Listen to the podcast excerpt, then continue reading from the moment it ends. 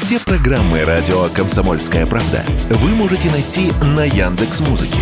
Ищите раздел вашей любимой передачи и подписывайтесь, чтобы не пропустить новый выпуск. Радио КП на Яндекс Музыке. Это удобно, просто и всегда интересно.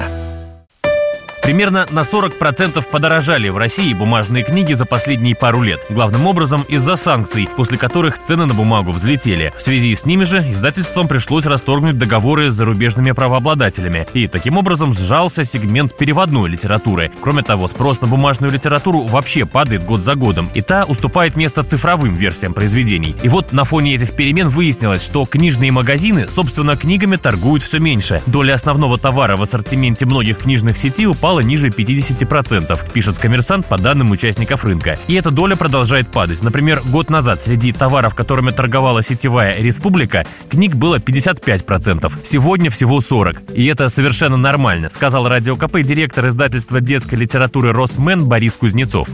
Ситуация совершенно нормальная естественная. Она касается не только России. Это ситуация, которая видна во всем мире. Книжный магазин становится магазином культурного досуга, хобби. Доля 50%.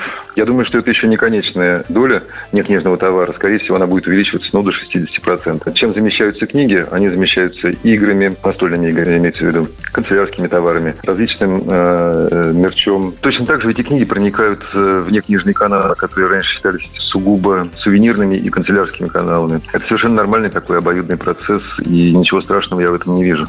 Помимо настольных книг и канцтоваров, сети книжных магазинов продают, скажем, виниловые пластинки, проигрыватели, сувениры или мелкие технические гаджеты. В общем, на лицо культурный сдвиг. Ищут книги и читают теперь по-другому. Как именно, мы спросили директора издательства «Росмен» Бориса Кузнецова. Модели чтения, они, конечно, вырабатываются индивидуально, но вот мое личное наблюдение, что, кстати, в электронном виде гораздо чаще, больше и тотальнее читают люди 40+. Молодежь, скажем так, от 18 до 30 лет легко читает на нескольких платформах, в том числе и аудио, электронная книга, ну и бумажная книга значительную долю в, э, в потреблении, в чтении э, у молодежи играет.